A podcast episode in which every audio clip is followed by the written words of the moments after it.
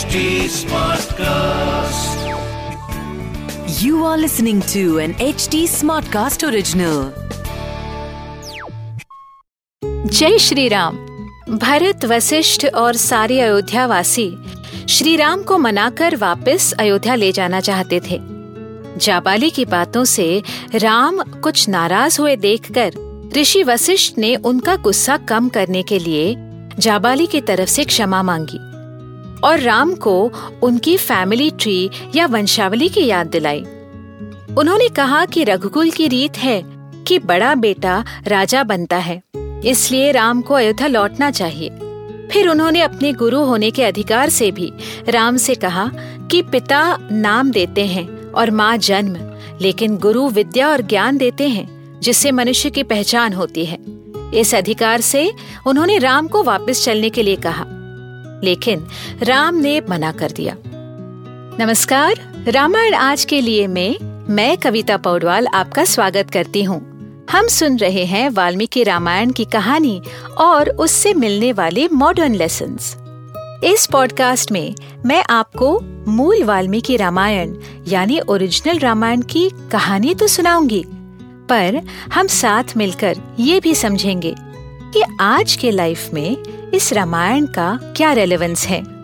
आइए जानते हैं कि आज हम प्रभु श्री राम से क्या और क्यों सीख सकते हैं।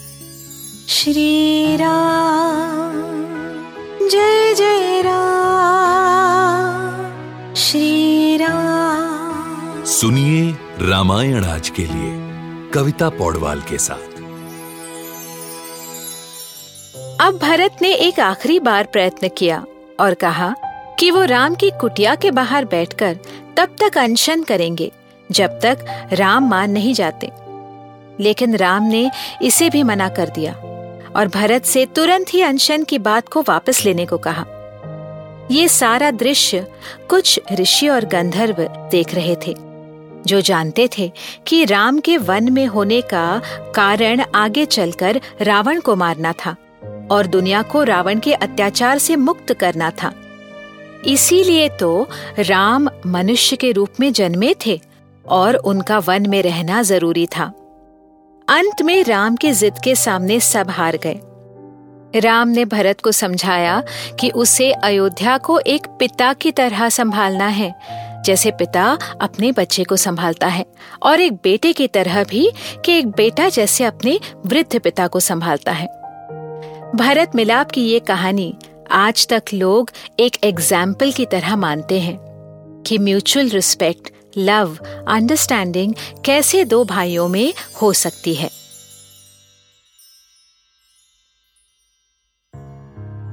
फिर भरत ने राम के पैरों के पास सोने से जड़े लकड़े के खड़ाव, यानी स्लीपर्स रखे और राम से कहा, उन पर अपने पैर रखें।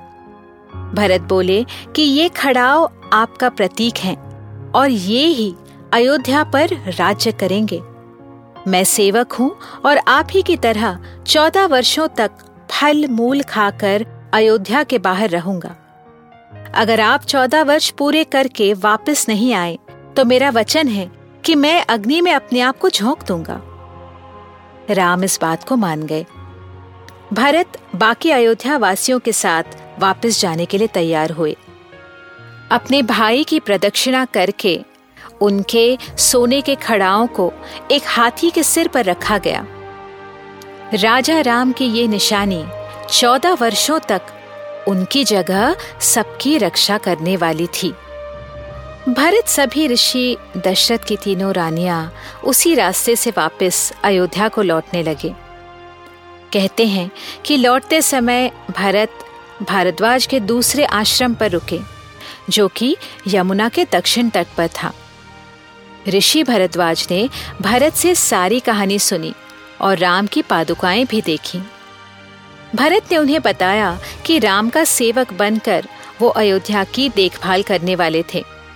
भरद्वाज ऋषि ने भरत को आशीर्वाद देते हुए कहा कि आपके पिता दशरथ, आप और राम जैसे पुत्र पाकर ही तो स्वर्ग जा पाए हैं। आप यशस्वी हो। आप दोनों खुश रहिए। आगे की कहानी सुनने के लिए हमसे जुड़े रहिए रामायण आज के लिए के पॉडकास्ट में, जहाँ हम श्री वाल्मीकि रामायण जी के साथ सफ़र करते रहेंगे। इस पॉडकास्ट को लिखा, नरेट और रिसर्च किया हुआ है मैंने, यानी कविता पौडवाल ने। इसका ट्रांसलेशन किया है श्रीमती प्रतिमा माणिक ने। प्रोड्यूस किया है दीप्ति आहूजा ने और एडिटिंग और म्यूज़िक दिया है सौरभ भोंजाल ने। फॉर अपडेट्स ऑन रामायण आज के लिए follow H T on Facebook Instagram Twitter YouTube and LinkedIn अगर आप मुझसे कोई सवाल पूछना चाहते हो तो मेरे Instagram handle at Kavita dot Paudwal पर पूछिए। और रामायण आज के लिए की पूरी सीरीज़ सुनने के लिए log on to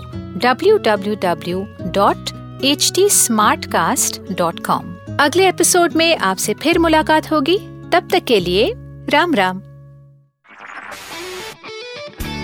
This was an H T smart cast original H T smart cast